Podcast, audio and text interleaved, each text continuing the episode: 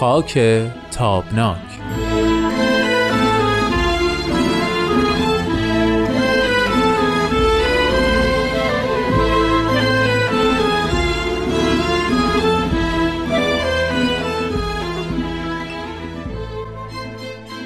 دوستان خوب و شنوندگان همیشگی و صمیمی و وفادار خاک تابناک وقتتون بخیر.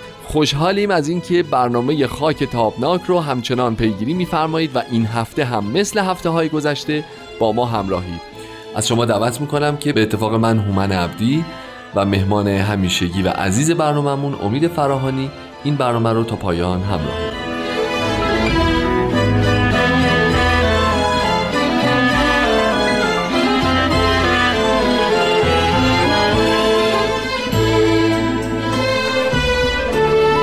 صحبت کردیم که البته طبیعتا انقدر بحث مفصل و گسترده که به پایان هم نرسید. ولی یه نکته به ذهنم مونده از هفته گذشته که راجبش خیلی دوست داشتم حتما صحبت بکنیم که اگه موافق باشی این جلسه رو با اون بحث شروع بکنیم و با هم دیگه حتما. پیش بریم سلامت باشیم و اونم ارتباط بین روشنفکران و گروه های چپیه. یعنی می‌خوام اگه بشه اصلا ما این دوتا رو ببینیم وضعیتشون با هم چجوری بوده. اینا این ور بودن اون ور بودن. در یه جمله باید بگم که هر دوشون یکی ان فعل هر دوشون یکی و یه ور بودن. هر و یه ور در واقع ببینید ما اصلا تقریبا روشنفکر غیر چپ نداریم. داریم ولی تعدادشون بسیار محدوده. ببخشید این شامل دوران دهه 50 و قبل از انقلاب سال 57 هم میشه؟ اساسا ببینید ما قرن بیستم قرن سیطره تفکر چپ در جهان روشنفکریه نه در ایران در کل دنیا. یعنی در سراسر دنیا شما شاید که مثلا سه چهارم روشنفکری دنیا تحت تاثیر تفکرات چپ و مارکسیستی هستند و این در ایران هم به طریق اولا صادقه. علال خصوص مارکسیسمه که در مثلا فرض بفرمایید که سالهای منتهی به انقلاب اسلامی وجه قالب طرز تفکر جامعه روشنفکری رو داره شکل میده درسته من راستش رو باید بگم الان داشتم فکر می‌کردم حتی یادم میاد که اکثر کتاب فروش ها هم چپ بودن یعنی تا این حد کسانی که بله. حالا ناشرا که به کنار چاپچی ها که به کنار ولی حتی فروشندگان کتاب یعنی کتاب فروشی های معتبر هم شاید بشه گفت 90 درصدشون ببینید کتاب فروش ها ها نویسنده, ها و حتی مثلا فرض بفرمایید که برخی روشنفکران با تسامح این جمله رو به کار می‌برم روشنفکران دینی مثل مثلا آل احمد. خب. اینها هم از دل جریان چپ بعضیاشون در اومدن.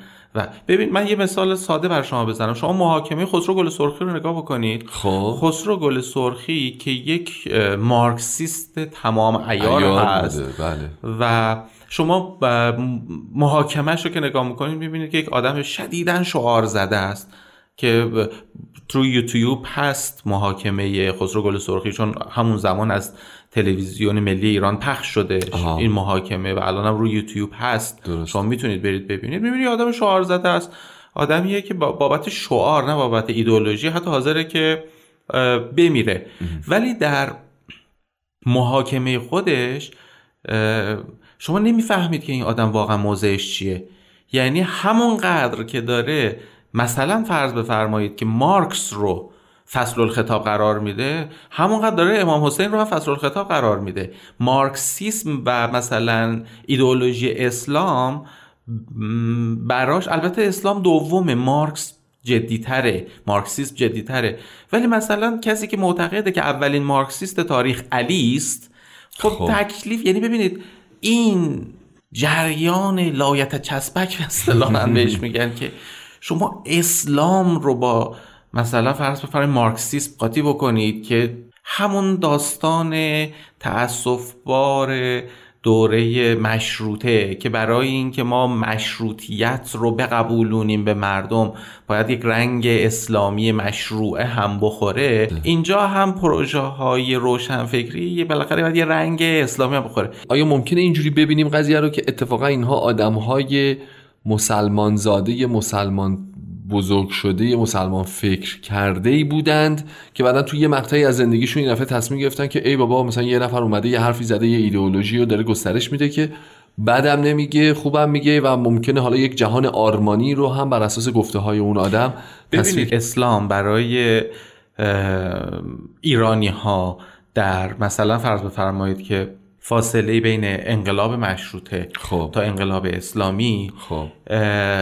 ایمانه ولی ظاهر نداره. چیز نداره به ساختار نداره. یعنی شما اگر از حتی بچه مسلمون هایی که حاضرن جون بدن خب. مثل طرفدارای نواب صفوی بله. بپرسید که حالا تئوری شما برای اداره مملکت چیه؟ یعنی سیاست شما چیه؟ یا تئوری شما برای اقتصاد مملکت چیه؟ جوابی برای شما ندارن نه هیچی ندارن هیچ توضیحی ندارن. و اتفاقا اون چیزی که سازمان و ساختار داره مارکسیسمه. چه در سازمان تشکیلاتیش چه در سازمانی که داره تعریف می‌کنه که آقا اقتصاد باید این شکلی باشه سیاست باید این شکلی باشه جامعه باید این شکلی باشه. بله من روی این بحثی ندارم. من می‌خوام بگم که یه موقع شاید اتفاقا نقص قضیه در بنیاد مطلبی به نام اسلام که روی همه به صورت ست از دیفالت از بدو تولد بوده. ببخشید خیلی هم بله. صحبت به صورت مادرزاد نصب بوده روشون و این تفکر وجود داشته که مارکسیست به راحتی می‌تونه بیاد تو ولی در نهایت نه اونقدر می‌تونه فتح بکنه که اون اسلام اولیه رو بشوره و ببره نه انقدر می‌تونه طرف بی تفاوت بشه نسبت به بهش و از بگذره که مثلا بگه خب به من چه؟ من زندگی و اسلام بسنده نیست. ببین شما وقتی که سابقه گروه های مهم سیاسی رو در دهه های چهل و پنجاه در ایران میاد بررسی می‌کنید می‌بینید که به طرز حیرت انگیزی اینا از دل همدیگه در اومدن. یعنی مثلا فرض بفرمایید که سازمان مجاهدین خلق خب بله. یه جورایی انشعاب حزب تودن اما مسلمون شدن. درست خب برعکس قضیه همین وقتا اتفاق میفته یعنی شما گروه های اسلامی رو می‌بینید که از دل اسلام در آمدن یا برعکس از دل تودهی در آمدن اینها این تغییرات رو انجام دادن و این تلفیق رو دارن. من با این حرف شما کاملا موافقم که اگر غیر از این بود انقلاب اسلامی نمی‌شد. یعنی ببینید انقلاب شد گروه های مختلف ایرانی ها در سال 57 به دلایل مختلف اومدن و انقلاب کردن. اما اتفاق اصلی که میفته اینه که چون وجه مشترک همه اینها حتی چپترینشون اسلام بود یعنی قاعدیت آیت الله خمینی رو به عنوان رهبر دینی حتی چپترین و مارکسیستی ترین گروه ها هم پذیرفتن در نتیجه این و نه, نه اینکه به اجبار بپذیرن. ببین شما وقتی میاید سابقه خیلی از روشنفکرها و چپگراهای مملکت رو نگاه می‌کنید می‌بینید که پدرشون یا پدر بزرگشون آیت الله بودن. درسته بله یعنی از خانواده های بسیار مذهبی در اومدند بله بله خیلی بله. خوب. این شما نمی‌تونید بگید که این در مثلا فرض بفرمایید که زندگی شخصی یا تفکرات مثلا سیاسیش اینا تاثیر نمی‌گذاره. چرا؟ تاثیر می‌ذاره خیلی هم تاثیر می‌گذاره. این درسته اما بذار ببینم اینجوری می‌تونم سوالمو مطرح کنم که نه در نهایت اون اسلامه تونست جوابگو باشه تونست اون اتش و سیراب ایدئولوژی حکومت اسلامی, بله. نه نتونست و نه مارکسیست جایگزینه به روز آپ تو دیت مد روز در واقع تونست. نسخه جایگزینی براش بشه یعنی یه ملغمه بله موندیم وسط که نه صلاح بود نه ثواب بود. بله. آفرین بلا بله. اینو می‌تونیم نتیجه بگیریم از من این نتیجه رو می‌گیرم.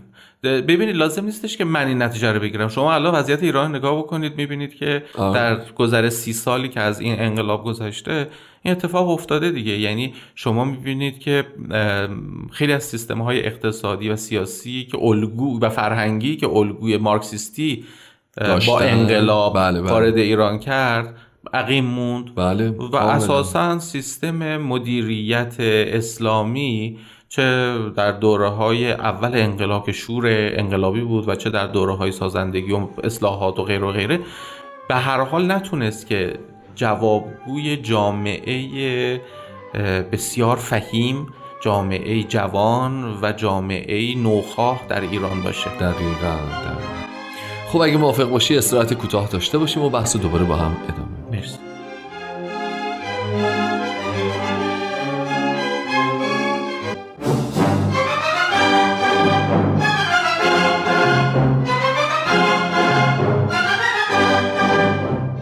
امید ما اولین قسمتی که در مورد روشنفکری و تاثیر اون بر انقلاب سال 57 پرداختیم و صحبت کردیم یه اشاره مختصری کردیم به اینکه اونها آزادی می‌خواستن آزادی بیشتری می‌خواستن قلم نمی‌دونم آزادی مطبوعات آزادی مدنی و اجتماعی احزاب. بیشتر احزاب همه اینها رو به اختصار البته صحبت کردیم. ولی می‌خوام یه چیزی بپرسم. ما هم این دفعه هم دفعه پیش گذرا اشاره کردیم. آیا واقعا این مجموعه ای که ما تحت عنوان روشنفکران جمعشون می‌کنیم و یک اه، تأثیرگذاری رو بر جامعه اون سالها براشون قائلیم نقشه راهی داشتن؟ یا آیا اون مدینه فاضلهشون ترسیم شده بود؟ می‌دونستن دنبال چی میگردن؟ می‌دونستن که بعد از این انقلابی که حالا داره توسط آقای خمینی رهبری میشه اولا تو مسیر داره میره یا نه؟ یعنی این سنسورشون روشن بود تو این قضیه؟ درک می‌کردن که داره میره یا یعنی می‌خوام بگم یه متر معیاری داشتن. ببین تا جایی که من متوجه شدم اینکه آیت الله خمینی داره رهبری یک جریانی رو انجام میده که مخالفت با رژیم شاه هست بله. این از اواخر 56 و اوایل 57 دیگه همه داشتن میفهمیدن که دیگه جدیه. داره این اتفاق میفته بله. ببینید آقای خمینی که به قول خودش سال 42 نو- نهزت رو آغاز بله. می‌کنه به رژیم شاه سه تا ایراد می‌گیره. این ایرادا چی هست؟ یه ایرادش اینه که آزادی رو قائل نیست برای مردم. اصلا همچه چیزی نیست. یه ایرادش اینه که دین رو کمرنگ جلوه میده. آفرین. یک ایرادش اینه که میگه که چرا لایحه ای رو تصویب کرده که بر اساس اون نماینده های مجلس ضرورتا قرار نیست مسلمان باشن و در هنگام قسم خوردن ضرورتا قرار نیستش که به قرآن, قرآن قسم بخورن. به کتاب آسمانی خ- به کتاب می‌تونن که آسمانی. به, به این کتاب آسمانی قسم بخورند. این یک خب. دوتای دیگه. دوتای دیگه. من بگم. یکی پرابال دادن به خارجی ها نیست اون کاپیتالاسیون. اه، ممکنه تو فیلواقع- 42 مطرح بوده باشه ولی دیگه نمی‌دونم. ببین اه، فیلواقع بیشتر مطرح اون لایحه اصلاحات ارزیه درسته. انقلاب سفید شاه و مردم. ببین شاه متوجه شده که سرنوشت اقتصادی مملکت در دست یک سری خانهاست ملاکین بزرگ و خانواده سلطنته و میاد طی یک لایحه‌ای چیز می‌کنه که آقا اینها این زمین هایی که مثلا یک ده رو یک نفر مالکه این مالکیت پخش بشه بین دهقان ها مثلا. خب؟ و جالبه که بزرگترین مخالف این لایحه روحانیت شیعه است. و خود در واقع درباری ها چون بزرگترین ملاک های ایران اونها. درسته. خب. و اعتراض سومش حق رأی به زن هاست. سراحتا آقای خمینی میگه که این حق رأی زنها از آموزه های عبدالبهاست. متن سخنرانیش موجود است. میگه این برید تقویم باهایی ها رو نگاه بکنید. خب. اینها آموزه عبدالبهاست. این ماجرا سال 42 بله. و آقای خمینی معترض است که ما نمی‌تونیم بر اساس شرع فلواقع حق رأی به زن رو بپذیریم و زنها بیان در امور اجتماعی مملکت وارد بشن و مدیریت بکنن. این در واقع خارجی هایی که دوروبر شاه رو گرفتن و البته بهایی ها اینها دارن مملکت رو فاسد می‌کنن و می‌خوان زنها رو بیارن در جامعه و چه سودی برای این مملکت داره که یک زن مثلا بیاد رأی بده. خب؟ درست. ببینید در واقع این نهزتی است که آقای خمینی بر این سه اعتراض که در اون سخنرانی معروفش که به واسطه این سخنرانی آیت الله خمینی از ایران تبعید می شود گفته متنش هم موجوده. اگرم خواستید می‌تونیم که حتی روی چه می‌دونم فیسبوک شب- شبکه هم بگذاریم. دوستانی که شک دارن در گفته های بنده بیان ببینن بشنون. هرچند که لازم نیست من بذارم روی سایت صحیفه نور هست رو همه سایت ها موجوده. خب من می‌خوام ببینم که چند درصده کسانی که رهبری آیت الله خمینی رو در سال 56 57 مثلا پذیرفتن می‌دونستن که آقای خمینی به این اصل اعتراضش به این ستاست یعنی من می‌خوام برام جالبه بدونم زنهایی که می اومدن تظاهرات می‌دونستن که آقای خمینی طرفدار چه ایده طرفدار چه ایده این بحثی است که شما حتی گروه های چپی که همنام هستن مثل چریک های فدای خلق بله. که اقلیت و اکثریت دارن گروه های مارکسیست گروه های ماویست گروه هایی که مثلا فرض بفرمایید مجاهدین خلق که هم اسلامیان هم چپن و هم هم اینها هیچ کدوم حتی ایده های یکسانی در خلق یک آرمان شهر ندارن.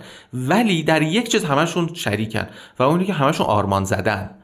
یعنی همشون فکر می‌کنن که سیاهی محض دارد می‌رود یا بر علیه سیاهی محض دارن می جنگن و به سفیدی محض خواهند رسید. و اتفاقا این خطرناکترین بلایی بود که سر این مملکت اومد. یعنی اینکه ما از دست دیو داریم رها میشیم. شک ندارم که شاه و دستگاه امنیتیش و دربارش و همه اینها مشکلاتی داشتن فساد بود و غیره و غیره. اما نه او دیو بود و نه آقای خمینی فرشته. یعنی ماجرا اینه که ما با طیف های مختلف خاکستری بودیم اما کسی این خاکستری ها رو نمی‌دید. همه سیاه و سفید می‌دیدن. و البته متاسفانه باید بگیم که بعضی ها فقط یک رنگ می‌دیدن و اون سرخ خون بود. تو اون سالها به خصوص. بله. یعنی تو سالهای بعد از انقلاب. بله ببینید حالا من نمی‌دونم چقدر فرصت داریم. متاسفانه یواش یواش داره صدای موسیقی پایانی بله. بلند میشه. اما باید این رو بگم که سرخی خون فقط مال جهادی های بنیادگرهای اسلامی نبود. گروه های چپی گروه های ماویست گروه های انقلابی طرفدار مثلا چگوارا هم در ایران زیاد بودن که اونها هم ایده, ایده جنگ مسلحانه ترور و فعالیت های چریکی رو در سر داشتن. از ماجرای سیاه کل بگیرید تا بله بله. خود انقلاب اسلامی و حتی بعد از انقلاب اسلامی. خب ما همچنان وقت برنامه متاسفانه برامون باقی نمونده. باید با شنونده هامون خداحافظی بکنیم. این بحث رو اگه اجازه بدی در هفته و هفته های آتی همچنان ادامه بدیم. خسته نباشی امید جان. شنوندگان عزیز از شما هم ممنونیم که با برنامه ما همراه بودید. ازتون دعوت می‌کنیم که هفته آینده ادامه این بحث رو بشنوید. وقت بخیر و خدا نگهدار.